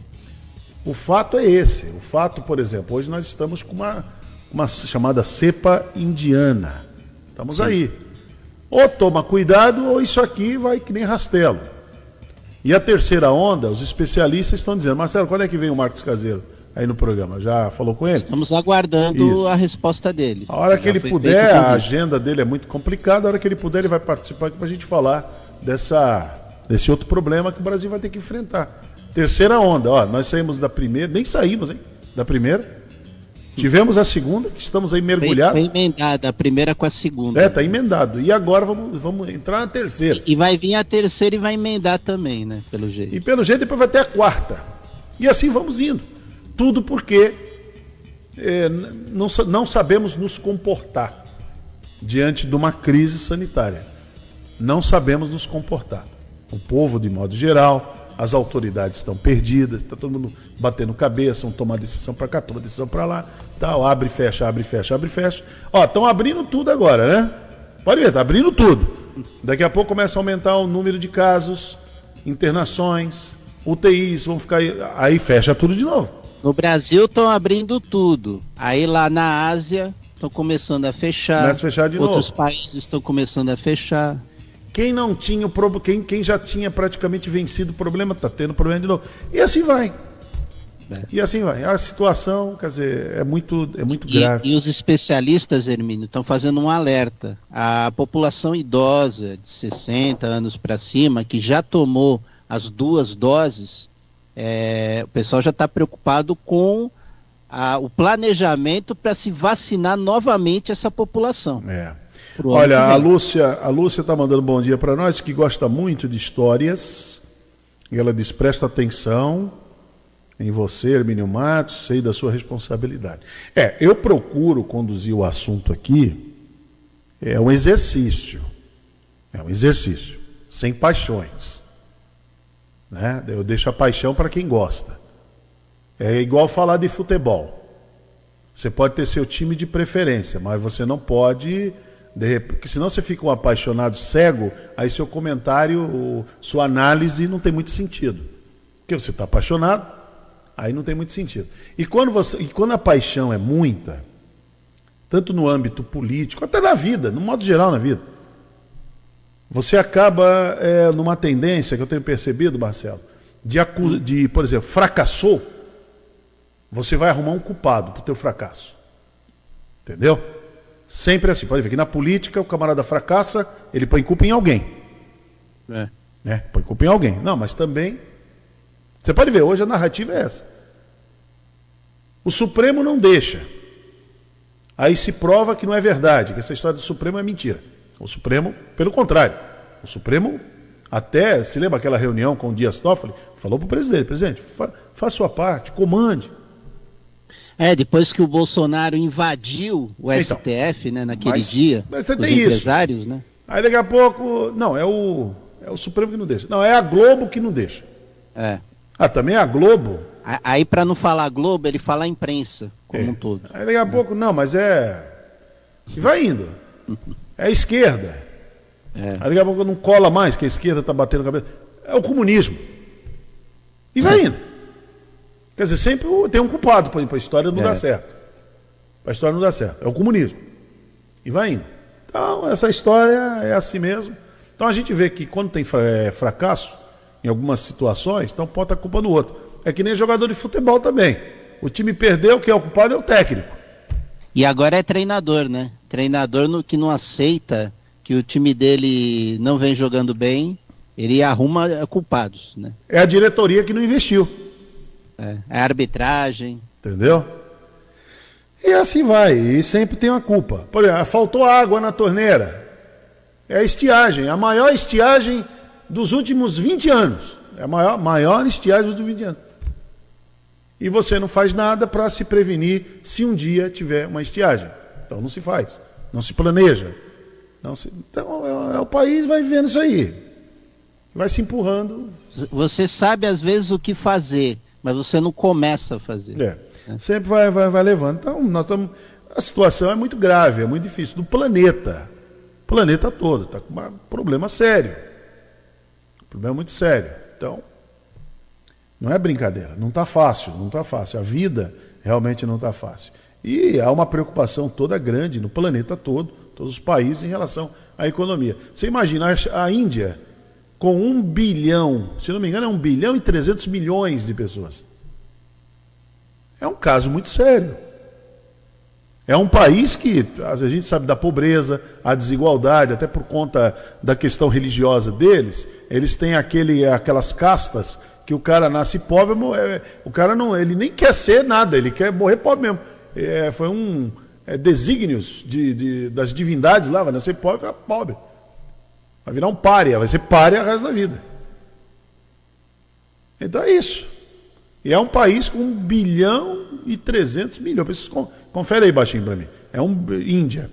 1 bilhão e 300 milhões. É, a Índia que há pouco tempo rompeu a barreira dos 300 mil mortos, né? É. Pela Covid, né? É o e, terceiro país e, a segundo, essa barreira. Marcelo, segundo os especialistas estão dizendo, é 1 bilhão e 300? Ó, 1 bilhão e 366 milhões de pessoas. É. Esse é o censo 2019, hein? De lá para cá deve ter nascido mais gente, tá mais do que isso aí. Então é um, é, um, é um grande desafio. Você imagina que no Brasil, com 220 milhões de pessoas, o desafio aqui para as autoridades é grande, é, é gigantesco. Você imagina na Índia como é que não é isso. Entendeu? É muito, é muito complicado. Né? É muito complicado mesmo. E os problemas estão se avolumando cada vez mais. E a solução? Até outro dia era vacina. Agora, e agora? Vai fazer o quê? E ainda você se depara com as, as informações erradas. Ah, o Brasil, que nem o ministro, uma vergonha, né? Vacinamos 55 milhões de pessoas. Não. Ele juntou vai... a primeira dose com a segunda. Então, mas quando vai lá no site do Ministério da Saúde, são 39 milhões. É. Não são 55. Eita. Aí quando vai no, no site do, do, Ministério da Saúde, se vacinou, foram 18 milhões que receberam duas doses. O Eita. Ministério da Saúde. E o ministro se dá o direito né, de, de ir lá numa, na cúpula, não sei do que lá, e faz aquele discurso. Então, quer dizer, é um negócio, uma desinformação muito grande. Uma desinformação muito grande. É, como é que é, é nos filmes de espionagem, a contra-informação? É, não é fácil, não. É porque tem que manter, é que tem que manter é, lá fora, para a comunidade internacional, você tem que passar uma ideia de que aqui está tudo bem, você está cuidando do assunto. Mas você acha que a comunidade internacional não vai ver por outros caminhos? É. Se o número bate ou não? É, tô cuidando, tô cuidando bem, tal. Existem não é outras é fácil, formas não, seu Marcelo, não é brincadeira não. E aqui, de acordo com a SPA, a comunidade portuária discute protocolo para enfrentar a cepa indiana. Não é registro de qualquer navio no Porto de Santos ou com destino ao complexo que tem a nova cepa. Mas o vírus é aquela história. É como diz o nosso querido Paulo Alberto, não há fronteiras. Para o vírus, não há fronteira que o separe. Essa é a realidade. Né? A Baixada Santista está tendo recorde de, de, de, infectados, de casos. São 915 confirmações em 20, quase mil em 24 horas. É muita gente. É muita gente. Não é fácil, não. Então precisa, as autoridades têm que fazer alguma coisa. Tem que tomar as medidas. Precisa ser previdente, porque senão o assunto vai degringolar o assunto sai, sai do controle. Não é que fácil. bom que a, a direção aí do SPA está se preocupando com isso, mas que tomem medidas rápidas, né? urgentes, para não deixar chegar essa cepa indiana. É, porque ó, depois fica. Não é Aí fácil, fica incontrolável. Olha, o Pátio aqui de Guarujá está oferecendo 45 vagas de emprego no dia de hoje. Então é importante, né? Se você quiser. Ontem eu falei aqui do Pátio de, de São Vicente, não foi? Foi Sim. o pátio de São Vicente. Então hoje o pátio aqui de Guarujá está tendo, abrindo aí a capacitação. Então é muito importante. Vagas estarão disponíveis hoje. Os interessados devem agendar atendimento pela internet ou no portal do Poupatempo. Vamos ver as vagas? O que, que tem? Ontem eu mostrei lá de São Vicente umas vagas interessantes. Então aqui tem vagas de azulejista, são 15 vagas. Carpinteiro, também 15 vagas. Estagiário de engenharia, 15 vagas. Então, é importante você entrar em contato e é pela internet, é no site do Poupa Tempo, tá? É o site do Poupa Tempo. Então você entra lá, você vai procurar, vai aparecer o pátio do Guarujá. Ah, na data agendada, os interessados deverão comparecer lá na Avenida Castelo Branco, 357, do Jardim Cunhambebe, ali em Vicente Carvalho. Horário de funcionamento depois do agendamento, tem que agendar. É das 9 às 16h30 leva todos os documentos. E a Prefeitura do Guarujá ressalta que os pré-requisitos são imprescindíveis e os documentos indispensáveis. Então tem os pré-requisitos aqui, ó. Ensino fundamental, por exemplo, azulejista. Né? Tem que ter comprovação de experiência em carteira de trabalho. Carpinteiro, ensino médio completo, comprovação de experiência. Estagiário de engenharia, ensino médio completo, não precisa ter, porque é estagiário, comprovação de experiência em carteira de trabalho. Então tem que estar tá tudo, tudo certinho aí para poder é, ser candidato né, para essa vaga. É, 9 e 32 Bom dia, cidade.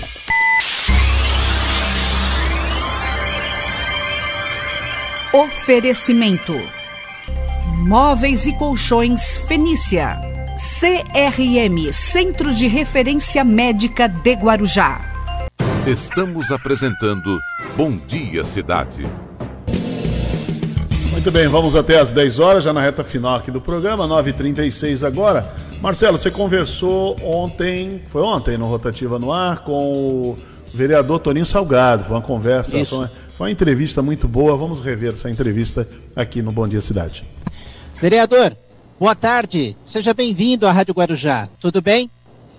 Tudo bom, Marcelo? Sempre um prazer aqui poder falar com vocês. Boa tarde a todos que nos acompanham pelas redes sociais. É sempre pronto aqui para a gente poder bater um papo aí, falar um pouquinho sobre a cidade, sobre o legislativo, sobre tudo que tem acontecido aqui na nossa região. É verdade, vamos trazer aí esses detalhes desses assuntos que dizem respeito ao Guarujá ainda nesta entrevista, mas eu queria colocar um tema já na abertura, vereador. O senhor que é integrante da UVEBS, a União dos Vereadores da Baixada Santista, a vereadora Audrey Cleis de Santos colocou um assunto que foi discutido pela UVEBS, que é a questão da falta de doses para a segunda vacinação definitiva contra a Covid-19 nas cidades da Baixada Santista. É, parece que a região está descoberta com relação à falta de vacinas na região, ou isso já está sendo reposto, vereador, pelo que o senhor já tem de informação? Então, nós tivemos uma, uma reunião da União dos Vereadores da Baixada Santista é, com todos os técnicos secretários da área da saúde das nove cidades aqui que compreendem a região metropolitana da Baixada Santista, né? E realmente o que veio à tona era essa preocupação em realmente de faltar a segunda dose, principalmente da Coronavac, né? E, e aí nós estamos atentos Aqui no Guarujá as coisas estão caminhando, é, me parece que eles estão conseguindo controlar, já vem algumas, algumas doses para reforço, né? Então ainda não, não chegou a esse ponto da, da falta, né? Por enquanto as pessoas estão recebendo sim a, a segunda dose, mas a nossa preocupação é, com essa crise né, que está ocorrendo lá na, na Índia, principalmente, que é uma, os maiores fabricantes né, da, da, da, das vacinas, que mandam realmente é, o chamado IFA, né, que é aquela, é, o insumo farmacêutico é, ativo, que é para fabricação é, das, das, das, doses, né, das vacinas. Então essa é a nossa preocupação, que deu uma, uma travada lá, né, principalmente na Índia. Mas aqui nós estamos conseguindo controlar, aqui falando do Guarujá, eu conversei com com o Dr. Vitor Hugo na, na reunião, quem participou da nossa reunião é, com os demais técnicos da área da saúde foi o nosso secretário adjunto, o Denis Campos, né, que é secretário adjunto de saúde,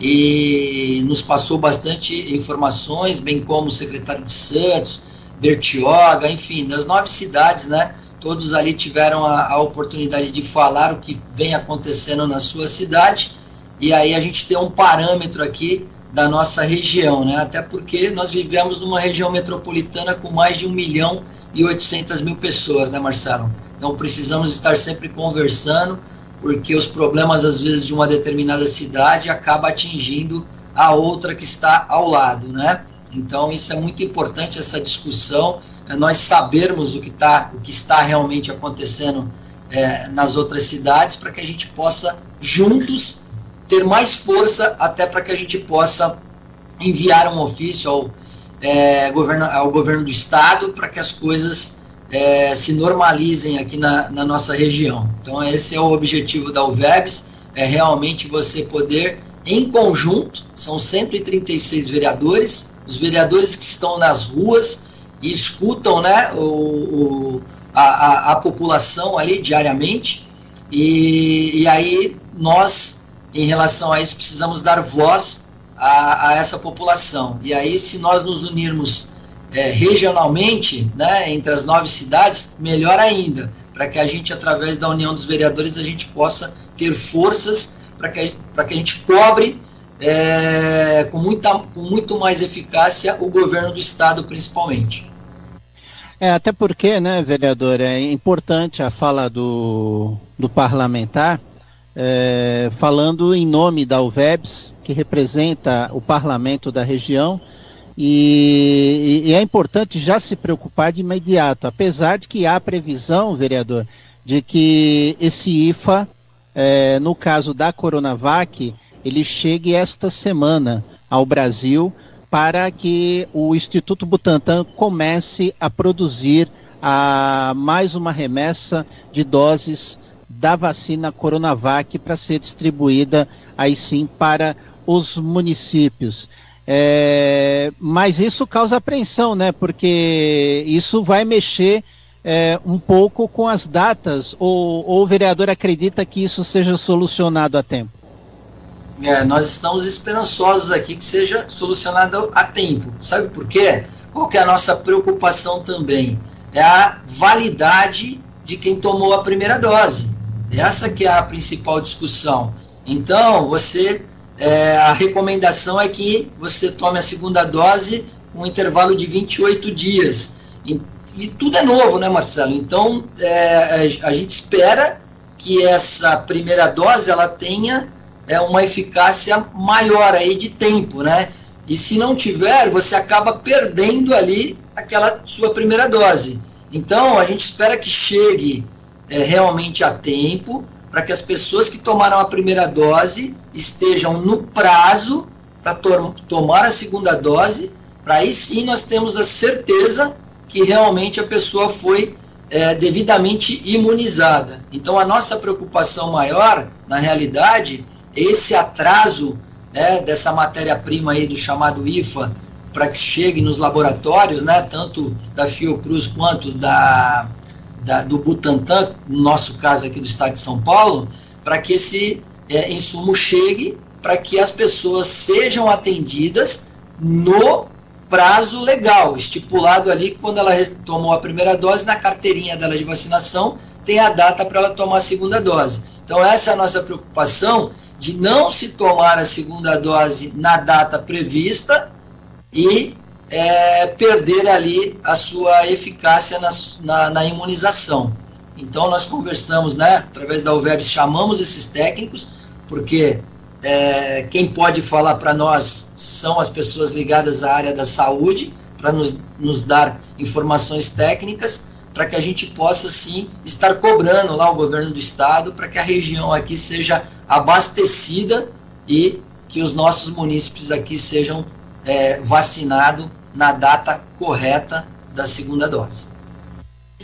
Vereadora, o VEBS também está discutindo, porque é um assunto recente, essa questão da cepa indiana da, da Covid-19 e já, já entrando em alguns municípios né, do Nordeste brasileiro, quer dizer, já no Brasil, essa cepa, é, isso causa apreensão, isso está sendo discutido também na UVEBS, essa, esse perigo dessa cepa indiana se espalhar e de repente chegar na região, vereador?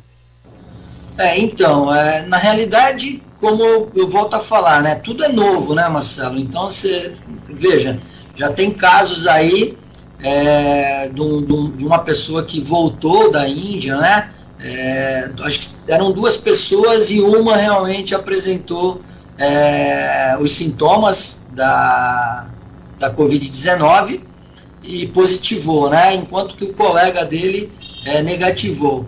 E a preocupação justamente é essa. Então a gente tá, estamos preocupados e principalmente essa preocupação é, nos remete e nós já termos a nossa população aqui é, totalmente imunizada. Então a preocupação de, da, da, da, chegada dessa, dessa, desses insumos aí para que a gente possa ser imunizado. Marcelo, a única solução para o mundo é a vacinação em massa. Se não tivermos a vacinação em massa, nós estaremos em risco eminente né, o tempo inteiro. E a gente percebe, né, Marcelo, que é, no começo, no ano passado, logo no começo da, da, da, da dessa pandemia, é, o governo federal realmente não é, agiu de forma correta, né?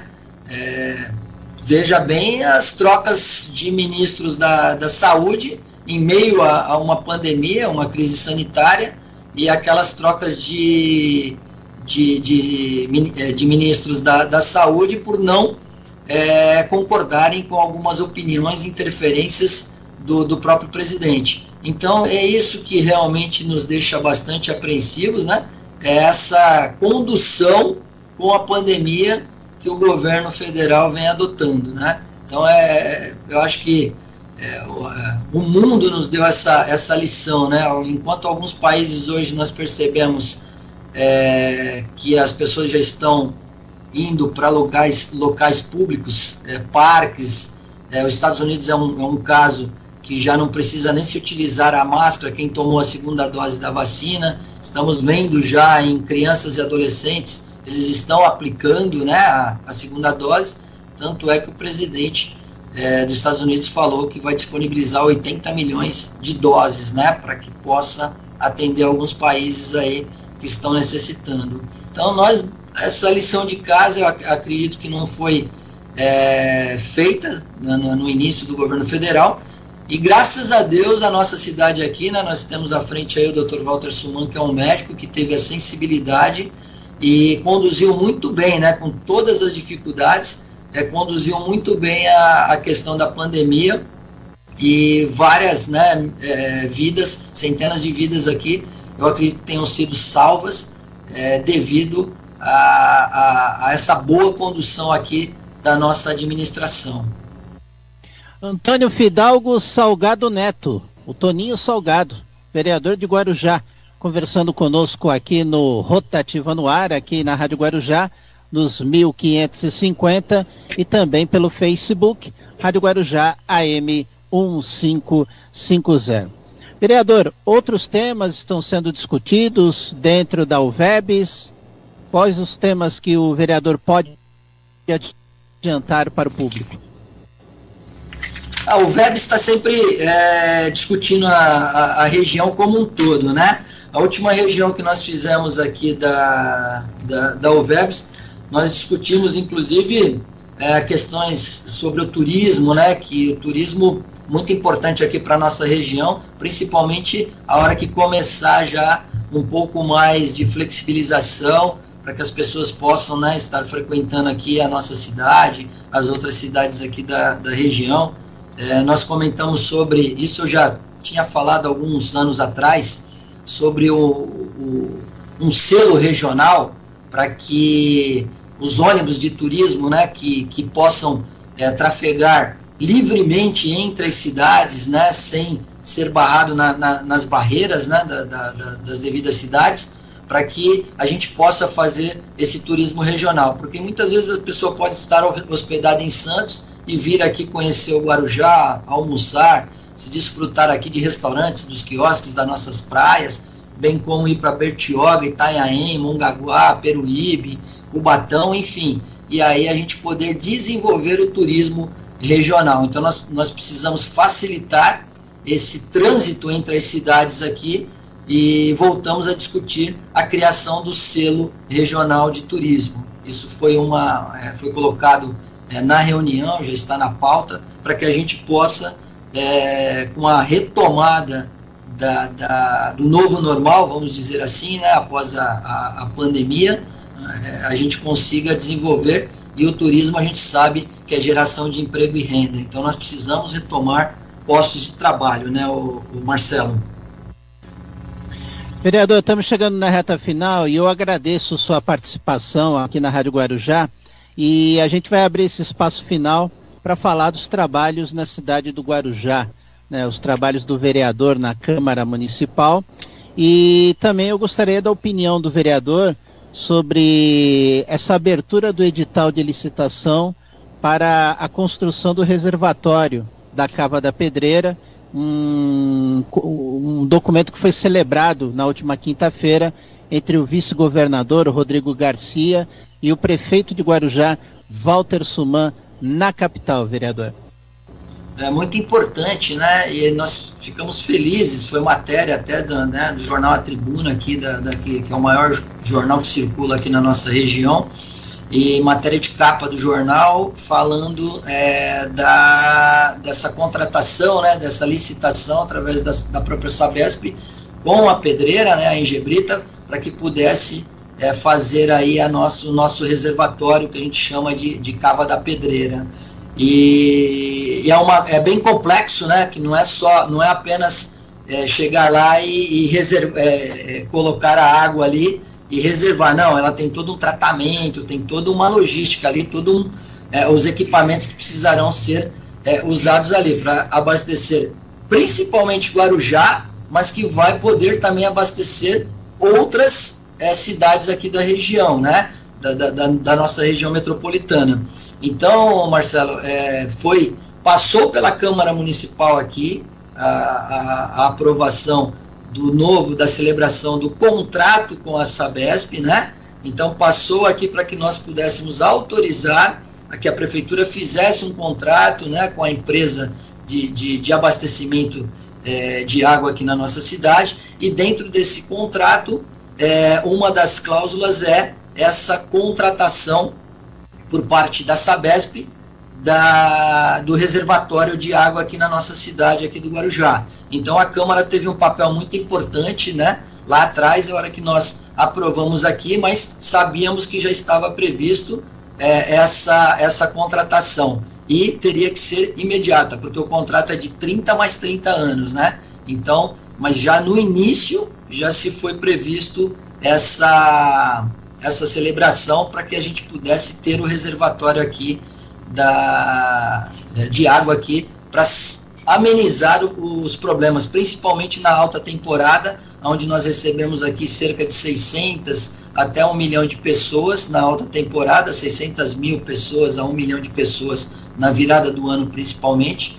é, um milhão e meio de pessoas naquela data entre Natal e Ano Novo, e para que a gente não pudesse realmente é, perder esse, esse abastecimento, né, o que ocorre há anos aqui na nossa cidade. Então é muito importante. Uma outra matéria importante que foi aprovada semana passada aqui foi o Refis, né?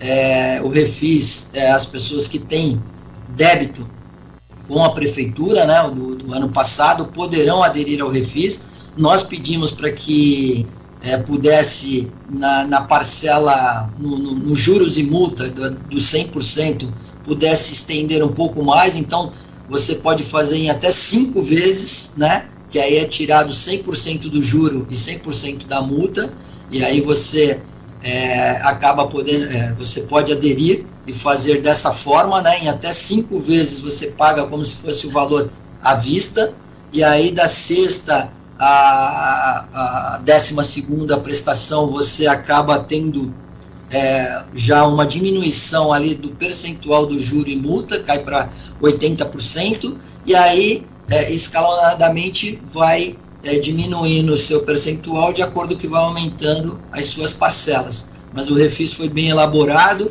é, muita gente, muita gente pedindo mesmo, né, para que pudesse é, honrar as suas dívidas ali de IPTU, é, ISSQN, enfim, tudo, todas as dívidas com a prefeitura que a pessoa pudesse estar, é, estar honrando. Então acredito que mais uns 15 dias já, é, já foi aprovado aqui na Câmara, é, foi para o executivo, o executivo vai sancionar e vai ali é, com, as, com, o seu departamento lá de, de, de TI, né, de tecnologia da informação, poder inserir no sistema da prefeitura para que as pessoas possam fazer a sua adesão. Então é muito importante isso. E falando no trabalho do vereador, a gente tem trabalhado bastante aqui, Marcelo, é, com algumas propostas para o executivo. É, as emendas impositivas tem nos dado a oportunidade de estar trabalhando em vários bairros aqui da nossa cidade, temos feito bastante é, trabalho social, principalmente na área esportiva, é, com vários projetos ali na quadra da, da São Miguel, na, lá no campo do, do 11 Bandeirantes também na Enseada, lá no Jardim Santa Maria. Então a gente tem, e lá no Yacht Clube também, que é um projeto novo, que levamos lá uma, a modalidade de, de, de vela, né, de esportes náuticos. Aí nós temos remo, canoagem, vela, é, várias crianças sendo atendidas, em parceria com o Yacht Clube.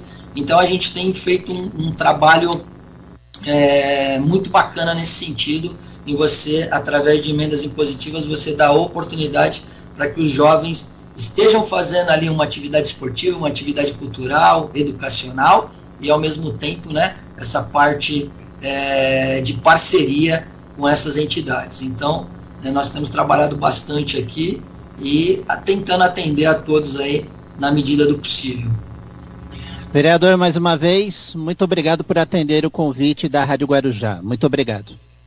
Marcelo, você sabe que eu sou teu fã, né, de toda a equipe aí da Rádio Guarujá. Mande um abraço aí fraternal a todos os nossos colegas aí, todos os nossos amigos e um abraço a todos que estão nos assistindo, sempre aqui à disposição de vocês na Câmara Municipal, Avenida Leomil 291, sala 18. E eu sempre falo, nosso mandato ele tem que ser compartilhado. Então aqueles que tiverem ideias, que tiverem sugestões aqui, estamos aqui para isso, né? Simplesmente somos uma ferramenta aqui no legislativo para que a gente possa estar atendendo as demandas aqui da nossa população. Muito obrigado.